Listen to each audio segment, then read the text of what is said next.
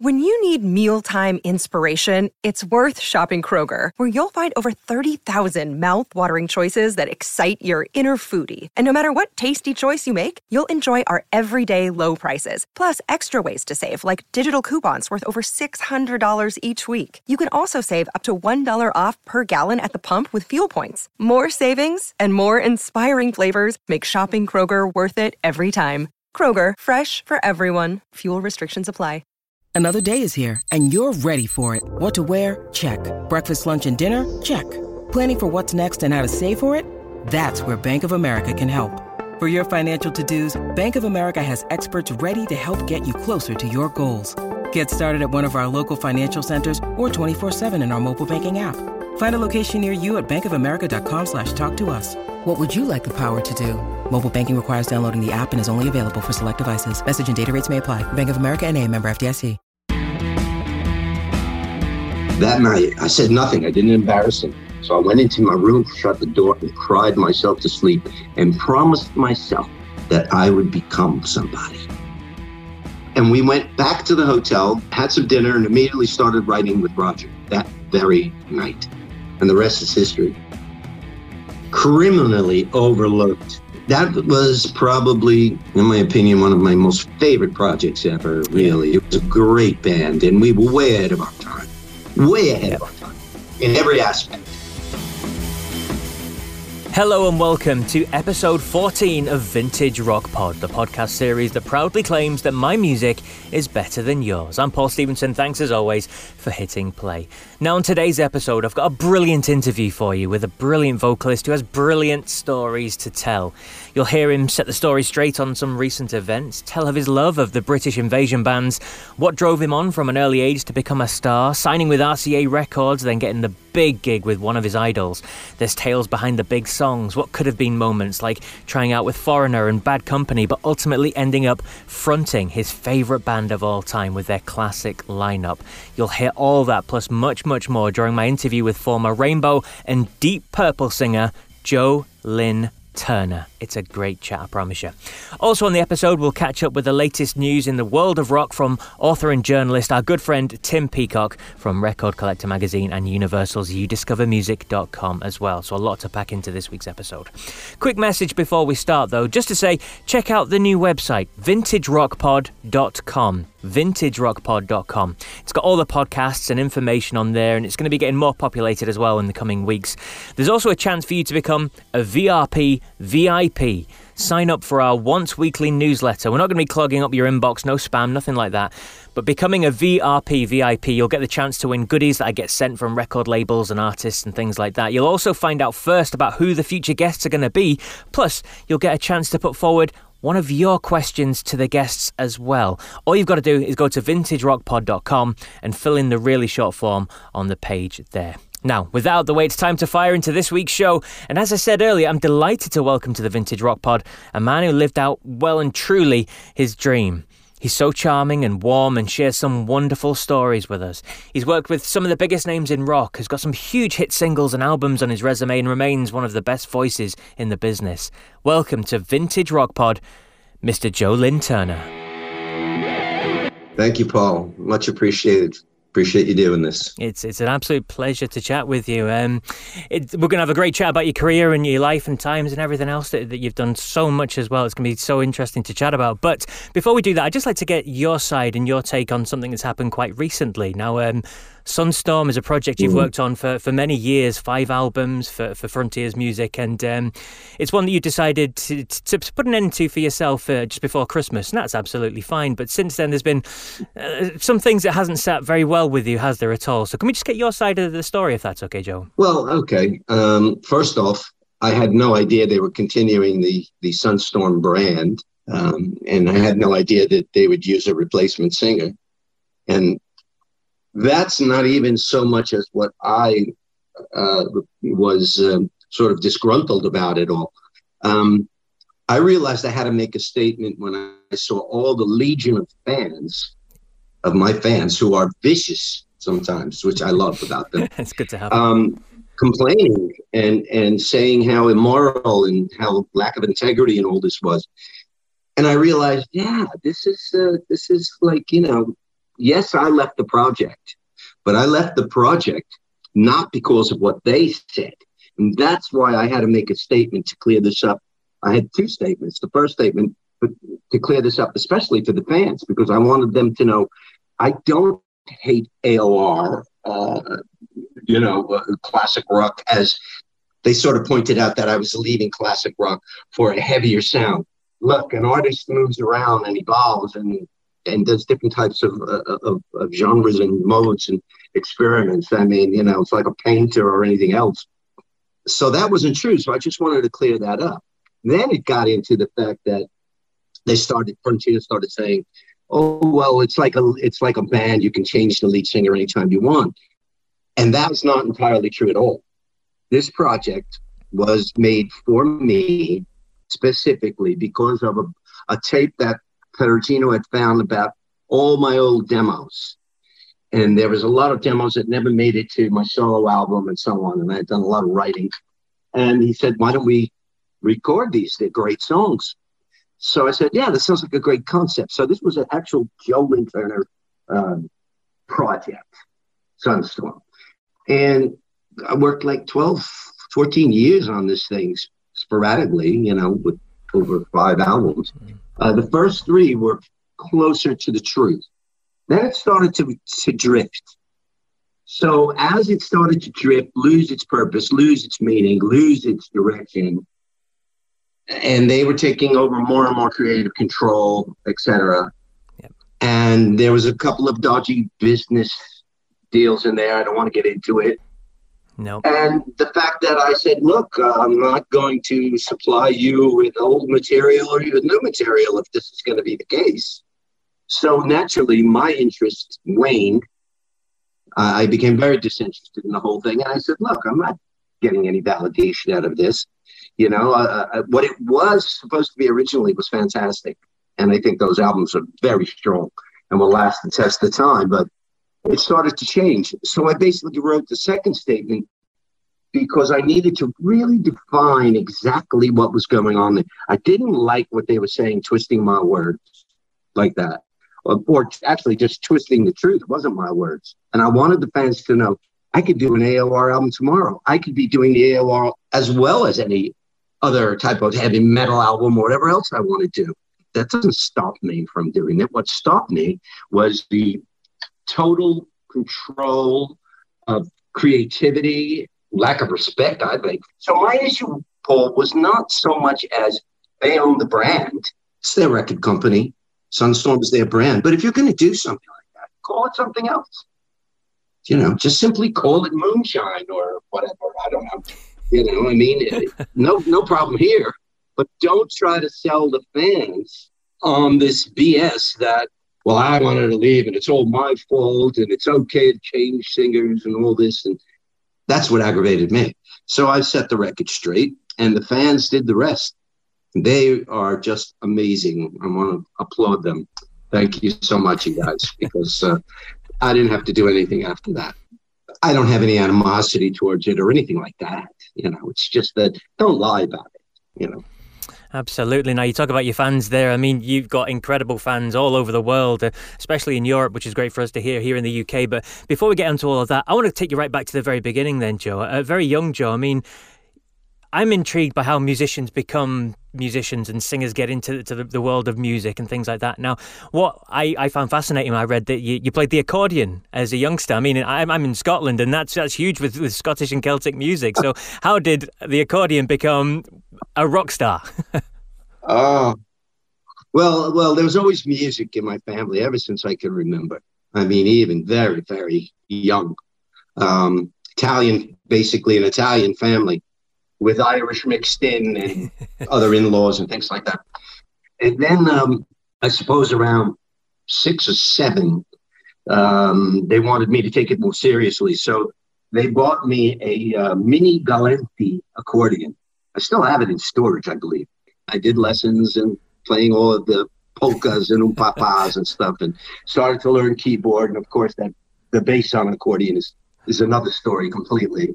Um, but then I started to get a bit older and realized it wasn't a very sexy instrument. Because girls started to come into my life. and the Beatles, of course, you know, and all that, and Elvis, rather, really, Elvis, and of course, all the soul music that I grew up with. I grew up with nothing but R and B and soul, uh, which I loved. Um, I was at ten years old. I was the only white kid at the Apollo Theater in New York. This music was evolving more and more. So my father brought home a very cheap guitar one day, and um, he brought a Beatles book. I think it had like three or four songs in it. Uh, she loves you. I want to hold your hand. The basic stuff. And it had a chord chart, you know, where you put your fingers. So I started putting my fingers strumming. My uncle Pasquale, God bless him, uh, he was a singer, a country western singer and player.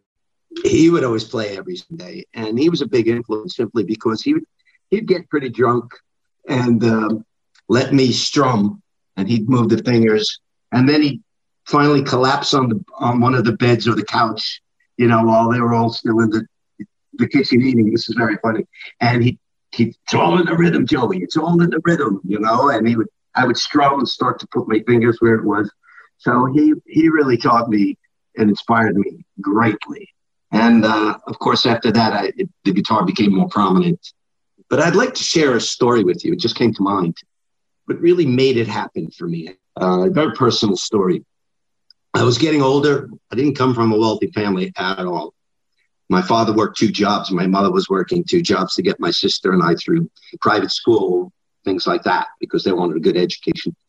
And um, it was Christmas time. There was a Sears Silvertone guitar. Basically, it's a, it's a Harmony was making the guitars back then.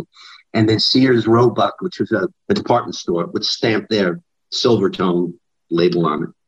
Jimmy Page played Black Mountain Rag uh, at Madison Square Garden once, and I saw that. Anyway, with the same guitar, and I still have this guitar.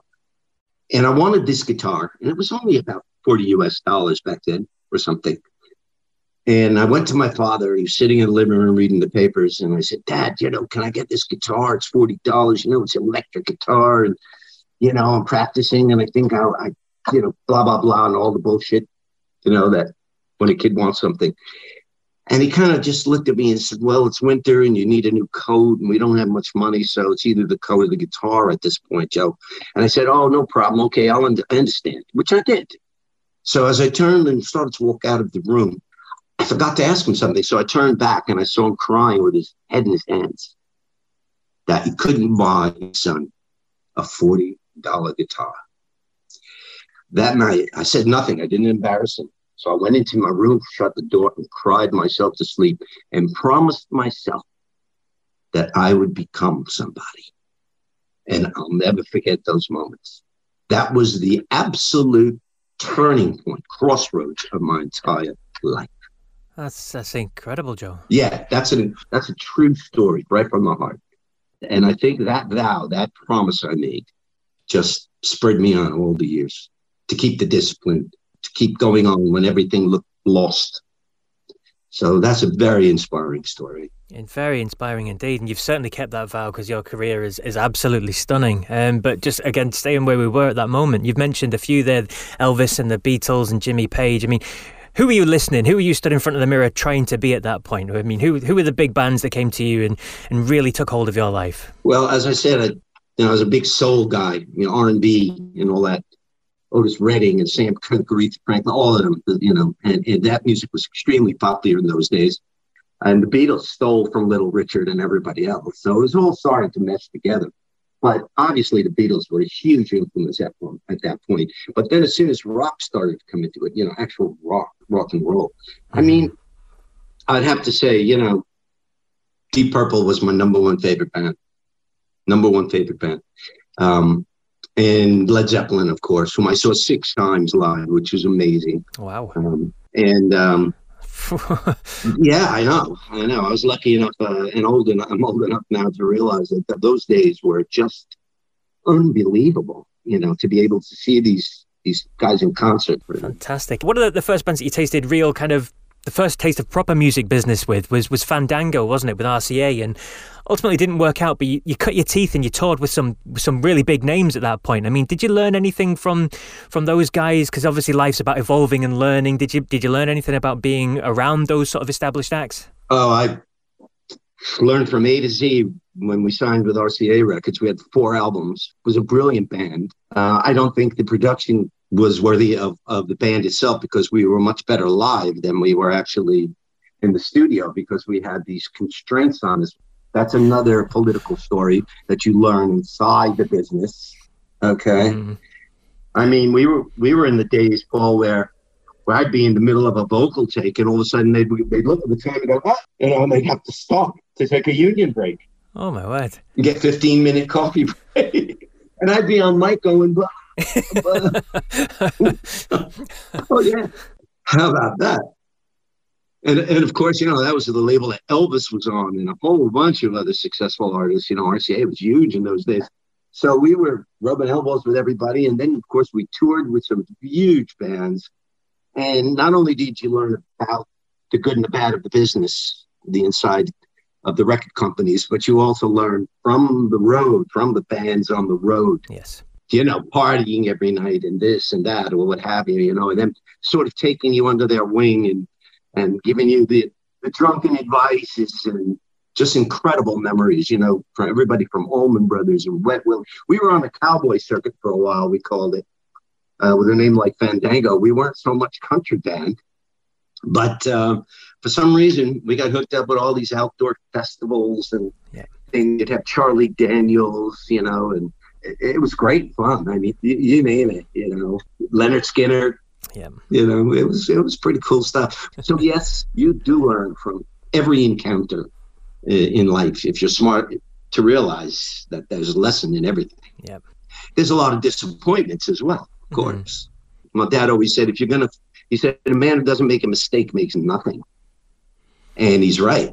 You learn from those mistakes. Yeah. So if you fail, he says, fail up, fail up. Always pick yourself up and keep learning and keep moving. He said, because failure is the greatest, um, shall we say, avenue to success. Without failure, you will not be a success. And trying to get a record deal, I was passed three, four times ah, no, you're not good enough. You know, I mean, they told Anita Baker she couldn't sing. I know that because I was, was on RCA. Anita Baker, come on, this woman sang. Absolutely. So, and she talked to me one time and said, "Yeah, honey, you know, they told me I couldn't sing." so don't you be discouraged. you know? And you Great certainly stuff. weren't discouraged. And you talked about encounters, and your next big encounter, obviously, was uh, was with a, a certain phone call from um, a man people may have heard of. I don't know, Ritchie Blackmore. I mean, how on earth did you feel at that point? That that couldn't have felt real, surely. It didn't sound real. It sounded like one of my friends was putting me on until they passed the phone over and he said he was Ritchie Blackmore. And I said, you know, really? You know, I still questioned it until the time I actually took the train down to Syosset, Long Island to the studio. And I walked in and there he was sitting at the board. That's when I knew it was real. because I didn't believe it until then. I, I thought it was a huge put up, but I had absolutely no trepidation or fear about it. I mean, I wanted to do well, but I had no fear about it because I needed the job, totally needed a gig at that point, you know. And uh, so we we talked for about five, no more than ten minutes tops, and he said, "Okay, get in there on the mic." And they started throwing tracks at me and said, uh, "You can write, right?" And I said, "Yeah." And I had what Ritchie used to call the magic bag. It was a, uh, and I still have it. It's a bag full of lyrics and ideas and things like that. That you know, sometimes they're just notes, sometimes they're just one-liners. So we have been talking, um, and I said, "Well, how did you hear of me?" And he said, "Well, I used to go to this particular club in Long Island and watch Fandango." And he says, "But you realize you're not going to be playing guitar." because I played guitar and sang. and I went, no, that's okay. You know, you're the guitar player. I can see it at this point, yeah. he was my favorite guitar player. Um, and he can play anything because I've spent so much time with him through through Rainbow and Purple. I've seen him play all kinds of stuff, and he's brilliant. So anyway, I get on the mic and uh, they start throwing these tracks at me, and I start improvising, and I see him nodding to Roger Glover, and Glover nodding to him, and I know it's going well at that point, and then they throw this track called "I Surrender" at me, and uh, it was Graham's vocals were on it, and uh, so I just said, "Well, give me a couple of minutes with this thing." I said, "But can I sing it my way?" And they went, "Your way." I said, "Yeah, you know, I need to embellish it here and there." Put your stamp on it, yeah. So I did. little did I know years later, only last last year, uh, I read uh, Russ Ballard's statement how he thought my he thought that song was never going to be a hit at all. I, I could probably read it to you, but it, I'll paraphrase it. He said, I thought it was never going to be a hit, but the way Turner kind of t- turned a phrase and his, his, you know, and what he did to it changed it all around. So I was very proud of that statement. So that's what I think sold Ritchie and Roger on the fact that uh, I made this song come alive. And then, um, so I said, okay, he came in with a couple of beers and said, all right, you got the job. And I said, thanks, because I need it. you know, I was feeling I really did. So he says, all right. Then. Being honest. So you'll go off with Roger now to the hotel and uh, you'll start writing. And I said, well, can I go home and get some clothes? And he said, no. he said, well, well, you need some jeans and t-shirts. We'll buy you that. We'll take you to a store tomorrow. And we went back to the hotel, started, had some dinner and immediately started writing with Roger that very night. And the rest is history. The rest is in history. That's incredible. Absolutely. How did you feel then going in the studio? Obviously, you've done a lot of studio work prior to that, but you're in the studio now with Ritchie Blackmore and Roger Glover. And I spoke to Pete Agnew from Nazareth recently, and he said he'd done a couple of albums, then worked with Roger, and he says it was it was night and day from what he was doing before to what he was doing then. So, how did you feel being in the studio with absolute legends at that point? Well, I mean, it's unnerving it, uh, to a degree, you know. But then again, I had this. Uh, incredible will, shall we say. I don't know what else to call it. I'm sure there's a several other words for it, fortitude or what have you, you know, to mm-hmm. do the best I could and to really work hard at it. And I think it's exemplified yeah. on Difficult to Cure as well as the other albums. You know, I, there's a lot of passion in the vocals. There's a lot of drama in it. You know, the writing was yeah was there. These are these are solid pieces of work. You know, so yeah, I was on my toes. That's for sure. I was on my toes. You had some huge albums, didn't you? Especially with here in the UK, they were all massive hits. But I just want to touch on another one of the big songs, one of the, your, your fans' favourites. I know you you always have to play it live because the fans dem- demand it. "Street of Dreams." I mean, where, where did that come from? Tell us a little bit of a story behind that. That is a very deep story, very mm-hmm. deep. Uh, Street of Dreams came literally from out of a dream. And um, we were in Copenhagen, Denmark. I'm in the hotel, and it was uh, you wake up from a dream. And I went right over to the table where I had my book and candles and what have you, lit the candles, and just started writing these lyrics. I was haunted by a woman's face for years. True story to God. I swear this. I'm a reincarnationist. I totally believe we've been here before. Not because it's some fantasy, but because I've experienced it time and time again with places, people, events. I mean, it's been magical. Okay. Mm-hmm. And I think that was, again, one of the things that Ritchie and I really had in common was the magic of life, this magic that we that we believed in. We believed in uh, the spiritual aspect of things. Uh, you could call it ghosts, but it's not so much that. It's more the spiritual aspect of things. Although there were a few ghosts. I wrote this lyric of reincarnation, of knowing this person before. And it, of course, there's there's craft with skill and and and tools that you use when you're writing, but at the same time, it was a truthful story about knowing this person before being in love before. Okay. And uh, Ritchie loved the fact that I would say, you know, do you remember me? Because that's a great line, he goes, because because that's that's kind of like what everybody relates to, you know. And he just to this day, I think it's still one of his favorite songs uh, because it captures everything about what he was about, what I was about. Anyway, we that was our chemistry right there because he loves melody. He loves uh, his. I'm, uh, I'm, I'm digressing, but uh, I'll get to the point right now where I'm going to tell you that I met that girl in my dreams. Really? Yeah. It was 2007, actually, or so. 2007. So quite a quite a few years later, and she was in the audience when I was playing a show in Moscow, and it was her face She's my wife today. Honest to God. That's my wife today. That's incredible. It, this is incredible. incredible. This is incredible. It's so incredible that uh, I've had two producers uh, that wanted to do sort of a movie about it because it's one of the greatest like love so- stories, you know, beyond the, the story Ghost and all those other love stories where Yeah, it's yeah. a spiritual combination with uh, the physical realm. And this is absolutely true. Uh, uh, I met her, uh, and that was it. I, I was instantly mesmerized by, by this. I knew there was a soulmate connection. So, anyway, getting back to the song. So, this goes deep.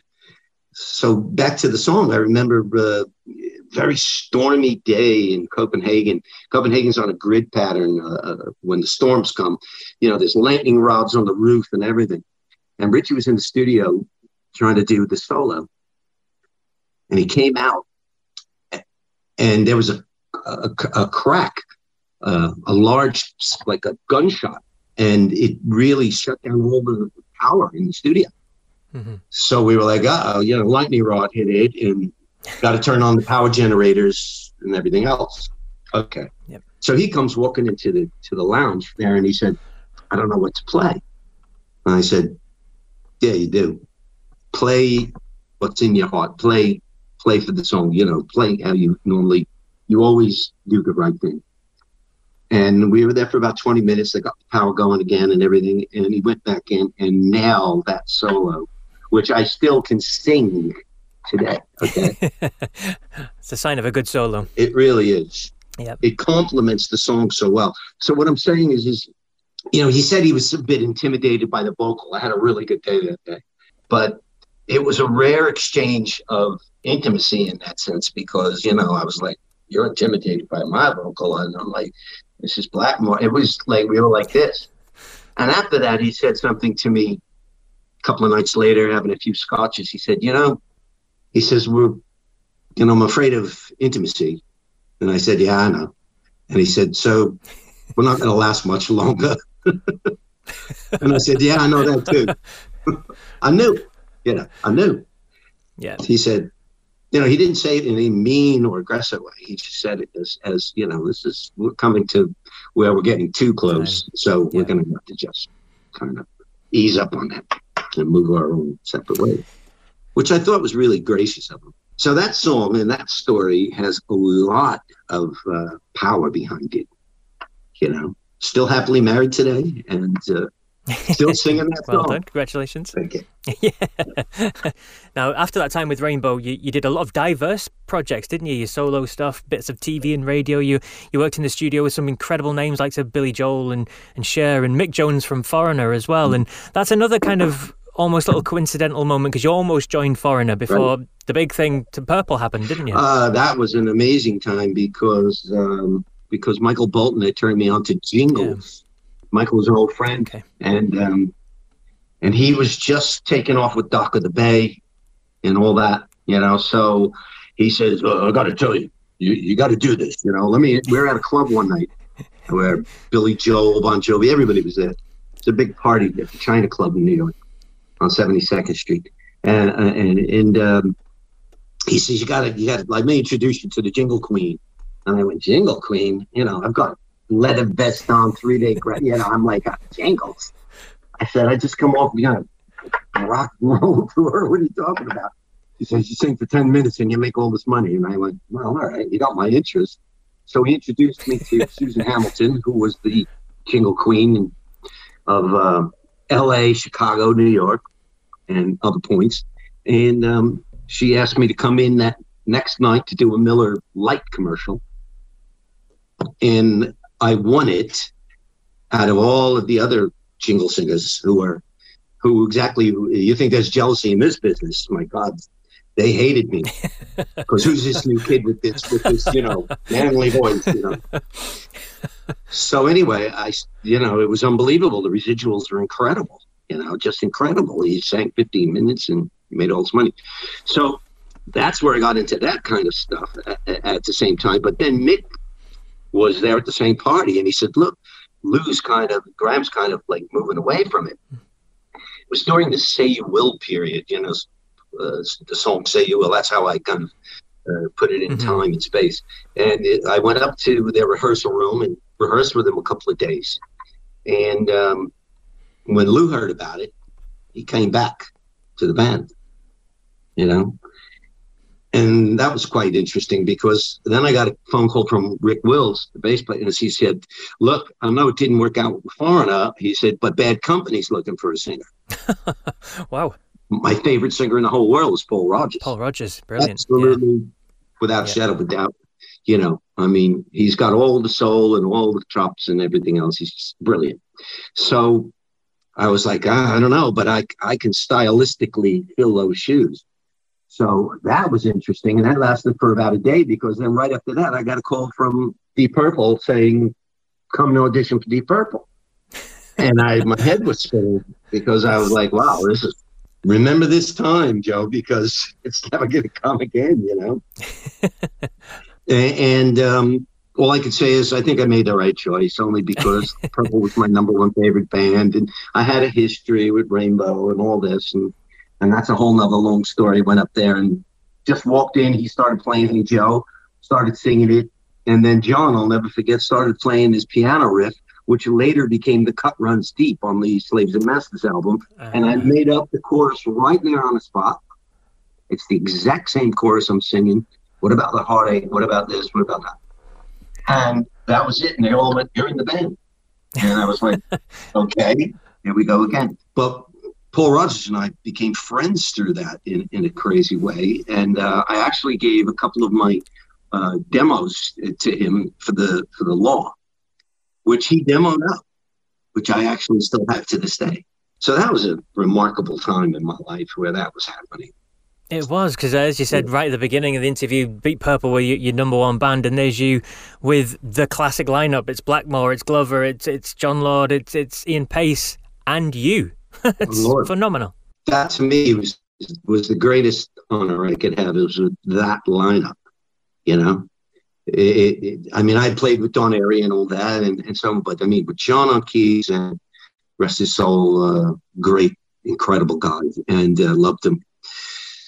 And I think Slaves and Masters stands the test of time. I really believe that the timing of that record threw people off.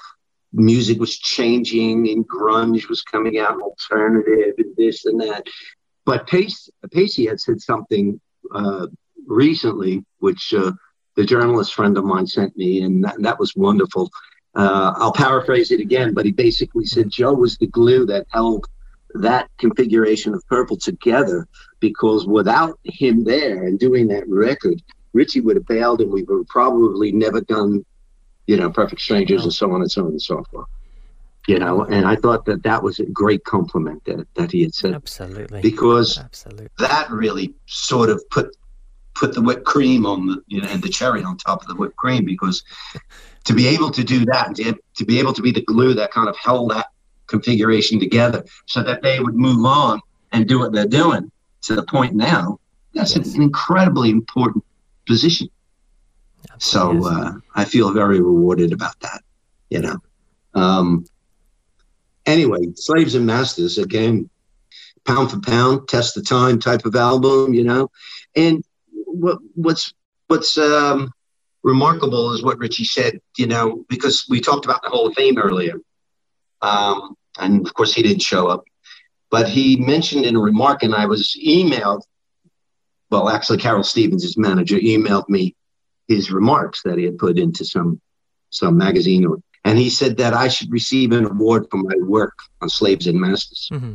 I thought that was like, wow, big respect you know, big respect. Absolutely, absolutely. And then following your time with Slaves and Masters, which is, as you said, quite rightly held up as one of one of their best albums as well.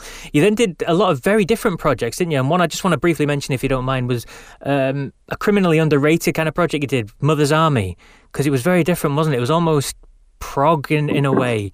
There was concept albums and things like that. Criminally underrated. Mm-hmm. Criminally overlooked.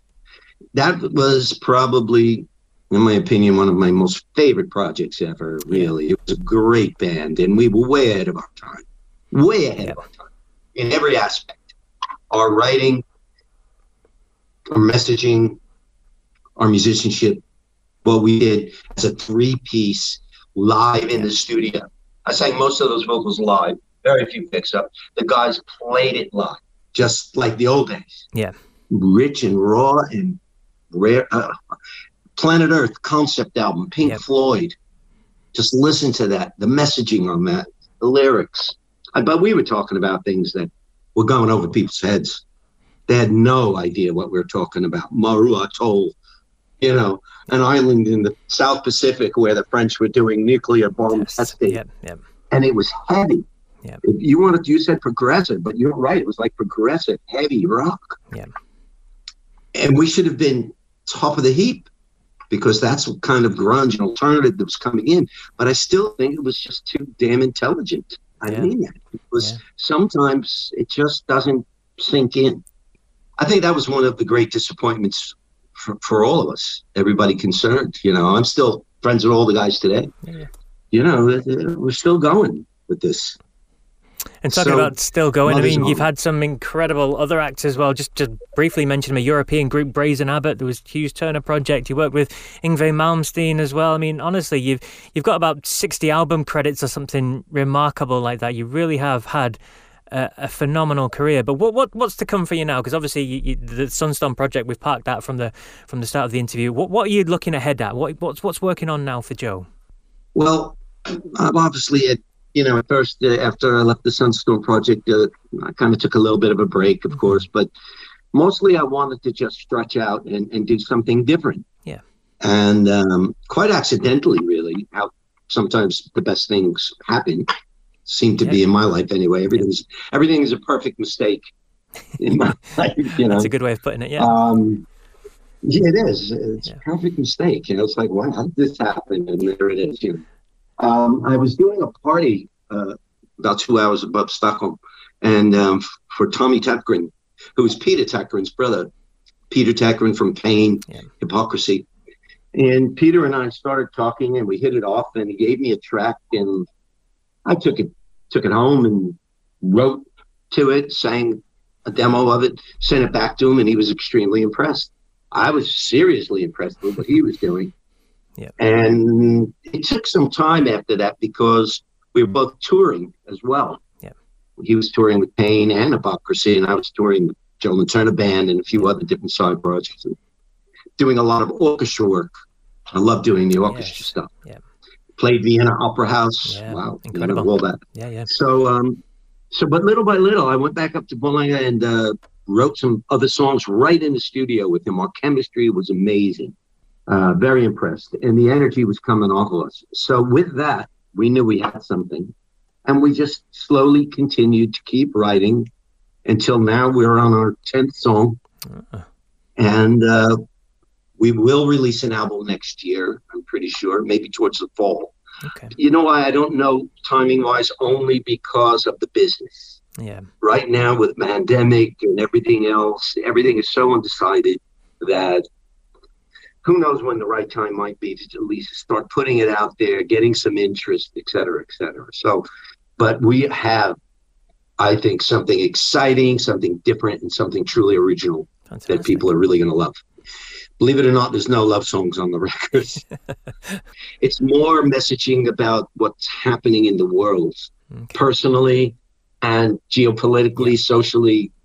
It's really because these times are extremely, shall we say, difficult for everyone. Yeah. You know, they they test everyone, and a lot has come out because of uh, what's happened recently, and uh, start to find out who you are and who the guy next to you is.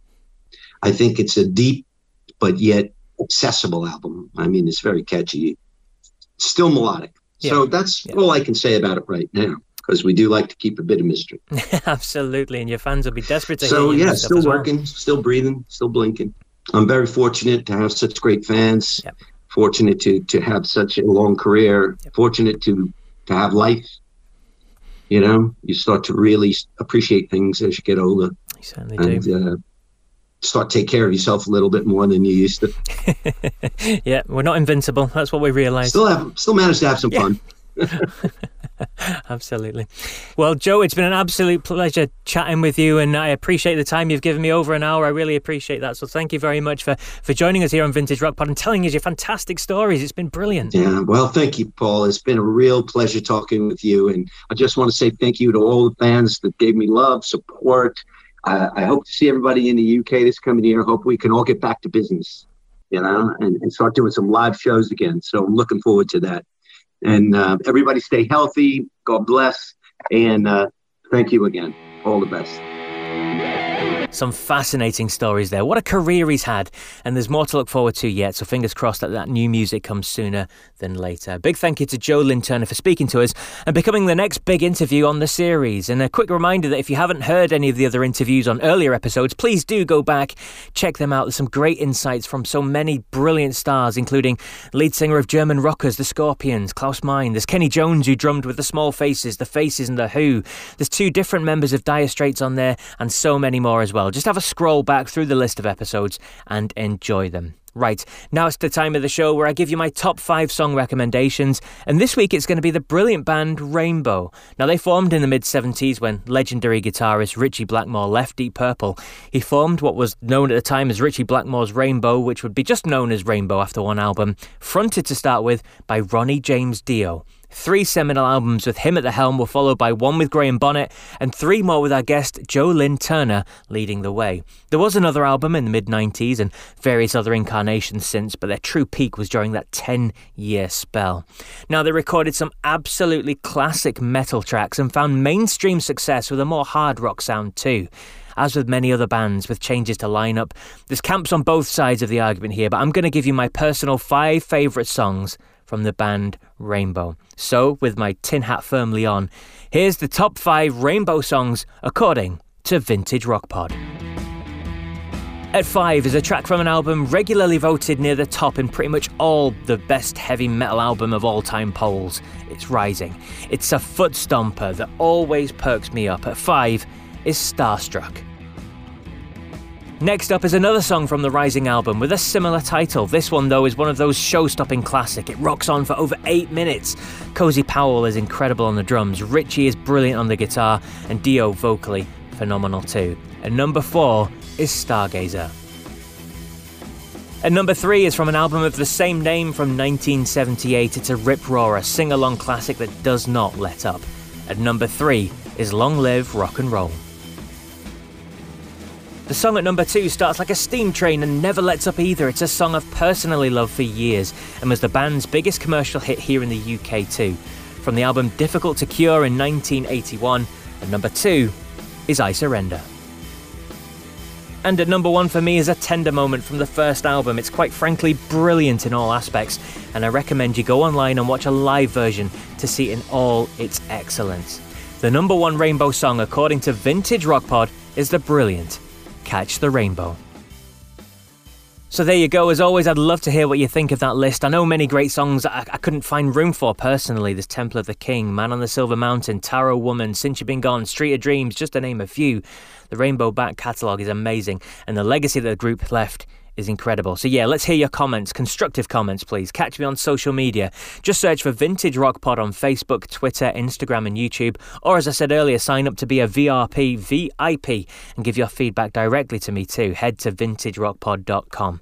Right, now it's time to speak to our good friend, author, and journalist from youdiscovermusic.com and record collector magazine, Tim Peacock, as he runs down this week's News in Rock. Good evening, Paul. Hiya, how are you doing there? All good here, Tim. All good indeed. Now, um, I, will always look forward to finding out what's going on in the rock world, um, but you're going to start with some disappointing news, some sad news. Yes, unfortunately tonight, Paul. I hate having to report uh, deaths, but I'm afraid that's what we have to do it tonight. Um, unfortunately, mm. today it's been announced the death of uh, Hilton Valentine, who was the uh, founding guitar player from The Animals, of course, legendary 1960s band. Yeah. Um, Hilton apparently has died. I'm afraid I don't know what the cause of death is. It's not been announced. Um, he, he was 77, uh, but his wife uh, Germaine has announced it, and it's all over. So obviously, I'm afraid it's out there. Um, yeah, obviously the animals we tend to think of House of the Rising Sun, I guess, is the one everyone tends to think of with yeah. the animals, isn't it? Really, it's kind of one of those light riffs, really. That I suppose not that I can play guitar, but anyone wanting to learn would want to master that in the way that they would smoke on the water or something like that, I guess, as well. Anyway, yes, Hilton. Obviously, Hilton played those wonderful arpeggios at the beginning of that of that song. The, the animals, of course, all there's a lot of talent in that band. You have Alan Price, you have. Um, Chas Chandler, of course, who later discovered and well helped discover and manage Jimi Hendrix, and um, Eric. Uh, of course, Eric Burdon. So yeah, oh yeah, obviously one of the important sort of British invasion groups, great R and B group from the '60s. Everyone remembers, of course, House of the Rising Sun, but they also, you know, they also had hits with "Baby Take, uh, Baby Let Me Take You Home" and um, "Don't Let Me Misunderstood," yeah. which of course um, Elvis Costello later covered and so forth. So, uh, you know, in many ways, they're kind of part of the fabric with the Animals. They're an amazing band, really. And um, Eric Burdon did, did, has made a, a statement saying it really was Hilton who made the early early Animals a rock band. Um, he said, because I don't think the element of rock was in the band until we found him. In those days, Hilton wasn't just playing rock and roll, he looked rock and roll. Uh, here was a guy with a grease mop of, of combed back hair, cheap leather jacket, winkle picker shoes, black jeans, and a smile on his face, playing through an Echoplex, which was the, his secret weapon back there. So, mm-hmm. you know, obviously, obviously, a very well respected guy, and um, yeah. you know, one of the cornerstones of you know British rock and roll, if you like, really. So, R.I.P. Hilton. Very sorry to have to report this one. Absolutely sad news indeed. And I was in touch with his wife just before Christmas to try and arrange some sort of interview, and it, obviously it never panned out. But I was very fortunate enough to see um, the Animals maybe 2001, mm. 2002. They were doing a tour, and I saw them in Newcastle. Right. And my, my uncle was actually a promoter, so he managed to get us um, oh. side of stage while they were on stage, which was very very cool. So yeah, that that memory is definitely going to live mm. long with me. But there you go. What else have you got for us then, then Tim? Uh, well, let's go to the new wave of British heavy metal. Um, well, one of the staples of that scene, which of course was Saxon. Um, there's a new book out about the band, or is about to be a new, a new book about the band. It's due out on uh, June the 11th. It's called Denim and Leather Saxon's First 10 Years, which I think there'll be a lot of interest in because, of course, they did make a lot of classic records during during that time. So um, it's it's described as 250 pages of biker metal hail after hail with two four-page photo sections, loads of fresh interview content, and all the facts and dates, and some even some of the hot disputes apparently. So that's what they're promising it anyway. It's coming out through. Um, I think a lot of it has been. Uh, well, I'm not sure he's actually written it, but there's a journalist called Martin Popoff who's quite like Canadian journalist, I think. Apologies, Martin, if I've got that wrong, but he he's written for a lot of people, and uh, he apparently he in the book he deconstructs every song across both sides of the original vinyl, of the original albums, anyway. So that would be interesting. Obviously, um, I don't know. Do you what what does Saxon mean to you, Paul? They, I, I really like them. I've always loved uh, and the band's played on, and the mm. story behind that that single's always resonated with mm. me. I've always loved that, and and yeah. Biff and the boys have always been a, mm. staple. And I'm sure that most metal fans are be be, be, be pl- uh, pleased to hear that news that the book's coming out because there's always lovely stories, isn't there, around bands like that. Oh, absolutely. I mean, you know, they've got quite a catalogue, actually, haven't they? I mean, you know, you tend to think of that one or Wheels of Steel. I mean, that Denim and Leather album is great. Yeah, Strong Arm the Law's great. Um, you know, 747 Strangers in the Night. I mean, loads of fantastic songs, actually. And they have, as you say, they've been very much stalwarts of that scene and they've carried on very well. And I think actually they're a band who've had a bit of a resurgence over the last sort of decade or, decade or so, really. Um, anyway, yes, me too. I think I'd, I'd be interested to read that one anyway. So that's due out uh, through Wy- uh, Wymer Publishing are doing that, and it's out on June the 11th. So I imagine keep an eye on Amazon and other usual outlets for that, and that should be out there. Afraid I don't have a price at the moment. It's not listed uh, that I've seen anyway, but you know, probably 20, 30 pounds, something like that. I'd, I'd, say, but looks interesting anyway. So yeah, certainly does. That's another interesting story. Thank you, Tim. Now, what's uh, yeah. what else have you got lined up for us?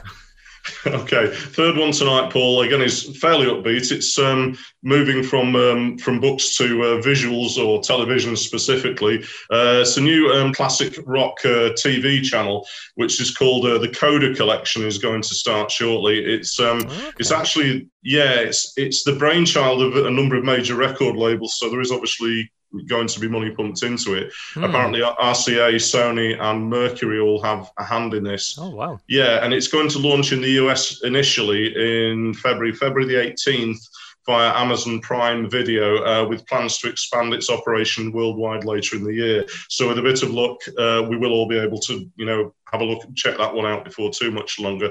They're promising a lot of interesting titles as well. Did you see um, there's that Jimi Hendrix uh, documentary, the one about him being in Hawaii? Did you see that? They're promising to show that. Oh no, I didn't. No. Yeah, it's called uh, Music Money Madness. Uh, Jimi Hendrix in in Maui. Um, I think there's a DVD edition coming out. I can't absolutely be sure about that, but it, it certainly there's been a lot of talk about it, and certainly on YouTube you can see um, some clips from it. I mean, in effect, Hendrix did did a gig on kind of the side of um, a volcano on the island of Maui. Mm-hmm. This is mm-hmm. the summer of 1970. So of course he had like his Electric Lady studio was just opening, but he was he was you know still touring. This is before he just before he did the final uh, European tour where he played the Isle of Wight and so forth. But anyway, he did this show uh, and it was all filmed and everything. There's a lot of legal issues around it. I don't even want to start on that. but anyway, apparently, like this is an official film and it tells the story of it, and there's a lot of amazing live performances. So that's going to be they're going to show that on this channel, and they're also promising uh, rare performances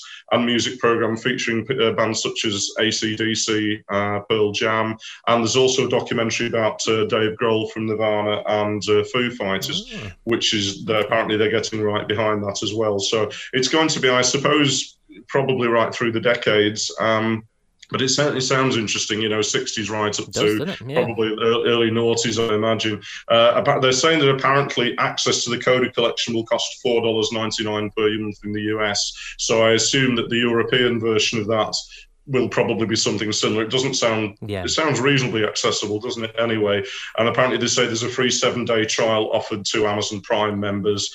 Um, obviously, just there, there is actually an introductory uh, clip on YouTube. If you just go onto YouTube and just go to the just type in the Coda collection, you can have a little look at the trailer video anyway, so see what it promises. Brilliant! That sounds yeah. fantastic, Tim. Thank you very much, as always, for for keeping us up to date with everything that's going on in the world of rock. You're very welcome, Paul. Speak to you next week. And that's it for episode 14 then. Thanks so much as always for listening. Keep spreading the word, tell your friends and family to get on board too. Spread it across social media, tell everyone about Vintage Rock Pod. Subscribe on whatever directory you listen to your podcasts on so you can go back and enjoy all the previous episodes too, and that you don't miss any of the future guests I've got lined up to follow.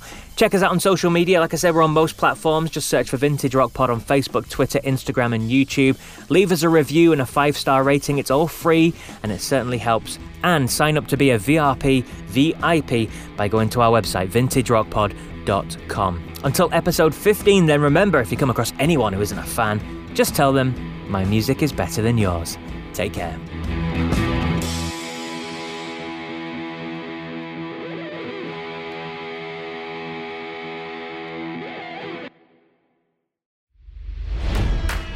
It's NFL draft season, and that means it's time to start thinking about fantasy football.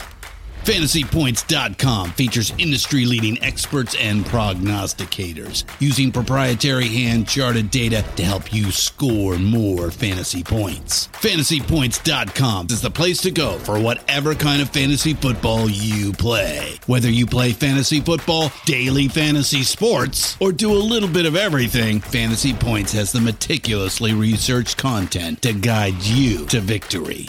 And why wait for the fall? Fantasy Points also covers the new spring football league, the UFL. Join the guru, John Hansen, Scott Barrett, Joe Dolan, and other massive names in the fantasy football universe with an exclusive offer. Use code Pantheon for 15% off any fantasy points package, including the all in package, with access to every article, tool, and data nugget that Fantasy Points has to offer. That's fantasypoints.com and code Pantheon for 15% off at Fantasy Points. Fantasypoints.com. Code Pantheon. Score more fantasy points.